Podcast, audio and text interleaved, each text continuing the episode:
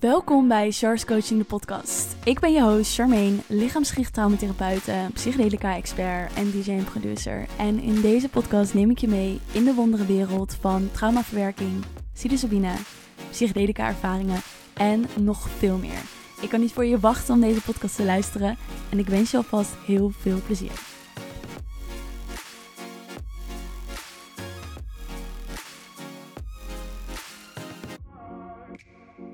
Hallo lieve luisteraar, welkom. In deze aflevering ga ik het met je hebben over waarom de fuck het hier zo grijs, dood en droog is. Want wat de hell happened to Nederland, jongens? Wat is dit? Nee, even serieus. Ik ga het met je in deze aflevering hebben over bepaalde dingen die mij zijn opgevallen sinds ik een paar dagen terug ben in Nederland. En de elementen waarin ik zie dat wij als mensen, als individu, kunnen groeien en dingen voor onszelf beter kunnen maken. Waardoor we meer geluk uit de dag halen en kunnen genieten van wat het leven te bieden heeft. Om te beginnen, ik liep dus vandaag door Utrecht heen. En terwijl ik liep, zat ik om me heen te kijken. En ik dacht, iedereen draagt grijs. Iedereen draagt zwart. Iedereen ziet er bleek uit. Iedereen heeft wallen. Ja, en ik zeg iedereen en ik weet dat het generalisatie is, maar in dit geval zeg ik even iedereen, want het was echt 90% van de mensen. Iedereen zag er bijna ziek uit. Iedereen kreeg niet eens een glimlach van hun gezicht af. Misschien een paar, maar niet de meeste. Iedereen zat met hun hoofd in hun telefoon gedoken. Letterlijk gedoken, dat ik dacht, nou, als er nu ineens iemand oversteekt, dan of een auto oversteekt, dan is het klaar. Want je hebt het niet gezien. Iedereen is gefocust op hunzelf. Op zichzelf. Dus zoals je hoort zijn er gewoon heel veel dingen die mij in een paar uur tijd door Utrecht heen te wandelen opvielen. En dat ik ook gelijk dacht, ja, maar als ik dit zo zie, dan snap ik wel dat heel veel mensen zich kut voelen. Dan snap ik wel waarom mensen Nederland niet leuk vinden. Dan snap ik wel waarom het helemaal niet zo fijn is om hier te zijn. En ik denk daarom dat het voor mij belangrijk was om dit even uit te spreken. Mijn observatie. Om op deze manier hopelijk jou te inspireren. En andere mensen die via deze podcast komen en deze podcast luisteren. Om in te zien dat er heel veel elementen zijn die we zelf kunnen oplossen. Waardoor we ons wat fijner en beter kunnen voelen. Iets wat me namelijk heel erg opviel, ter vergelijking met de meeste plekken waar ik naartoe ben gegaan om te reizen. En ik koppel dit echt compleet even los van het weer en aan het strandleven. Hè? Maar de manier hoe mensen interactie met elkaar hebben. Ik ben natuurlijk net teruggekomen van Kaapstad, dus dat is even de makkelijkste vergelijking voor mij op dit moment. Maar in Kaapstad, mensen zijn blij. Mensen zijn luid. Mensen lachen. Mensen maken grapjes. Mensen zijn op zoek naar interactie. Hier in Nederland, mensen kijken je niet eens aan. Mensen zijn alleen met zichzelf bezig. Mensen kijken je bijna een soort van verbaasd aan dat je ze überhaupt een glimlach geeft. Of dat je een vrolijk gesprek begint. Dat ze denken, wow, huh?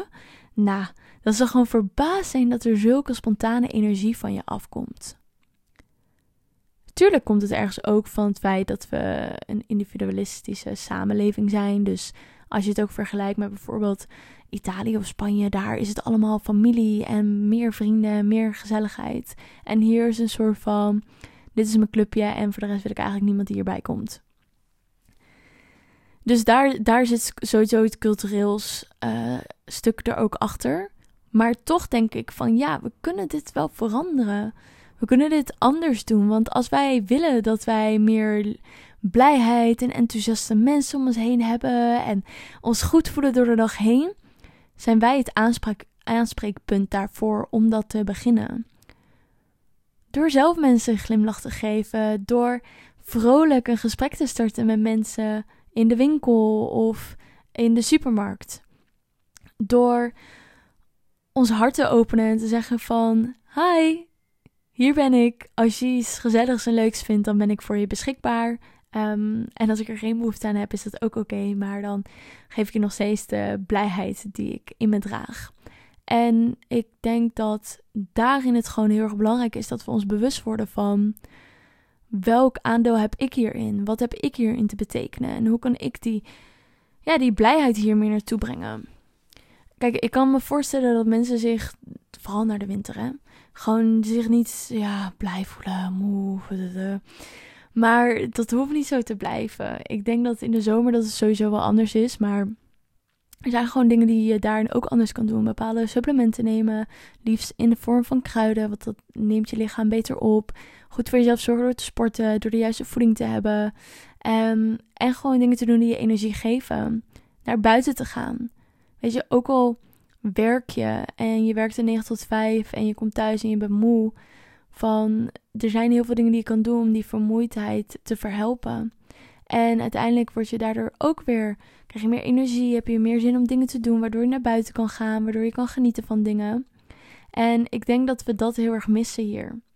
Het goed voor onszelf zorgen. De juiste voeding nemen. Openstaan voor andere mensen. De blijheid delen. Als we überhaupt de blijheid hebben. Een baan opzeggen die we niet meer leuk vinden. Praatjes maken. En tegen mensen zeggen, hoe gaat het met je? Maar hoe gaat het echt? Hoe voel je je? Wat gaat er door je heen? En als je in een restaurant komt, in plaats van dat de bediening je gewoon het eten en drinken brengt, dat je zegt van, hey, wat fijn dat je ons komt bedienen, wat is je naam? En de naam onthouden. En dan telkens als die persoon komt, erbij de naam noemen. Oh, wat doe je dit fijn, wat doe je dit goed, dankjewel. Oh, zou je dit misschien nog kunnen brengen? Oh, dit was net niet lekker, dankjewel. En echt iemand zien als persoon. Op het moment dat jij een dakloze bij de supermarkt ziet, in plaats van er langs te lopen, die persoon aan te kijken, en ook al heb je geen geld bij je, dat je zegt, kan ik iets anders voor je betekenen? Zou je een kopje koffie willen? Of zou ik wat te eten voor je halen? Of je hoeft dat niet eens te vragen, gewoon naar binnen te gaan en je haalt een paar croissantjes en je geeft dat. En je zegt, hier, alsjeblieft. Elkaar zien, zodat je zelf ook gezien kan worden. Niet alleen om die reden natuurlijk, maar wel om jouw liefde te delen. Weet je, en daarvoor is het natuurlijk eerst belangrijk dat je liefde aan jezelf geeft, want anders kan je niet eens die liefde met andere mensen delen. Maar we kunnen zoveel liever voor elkaar zijn hier in Nederland en elkaar gewoon meer zien en meer kleur brengen letterlijk naar de wereld. Als ik ook kijk, er is geen kleur in Nederland. Niks heeft kleur, hoewel doffe kleur. Weet je, als je dat voelt, draag meer printjes, draag meer kleurtjes. Weet je wel, maak op die manier het ook wat beter. Ik had vanochtend had ik Rose Cycle. Oh my god, dat vond ik zo leuk. Ik vond het echt heel nice. Dat was de eerste keer, ik vond het echt wel leuk. De receptie, ik zei, hi, ik ben hier voor het eerst. Kan je me misschien vertellen hoe dit precies werkt? Oh, wat goed dat je dat benoemt. Toen zei ik van, thanks, wat is je naam trouwens? En ik hoorde haar naam, zei ik, oh, dankjewel, naam.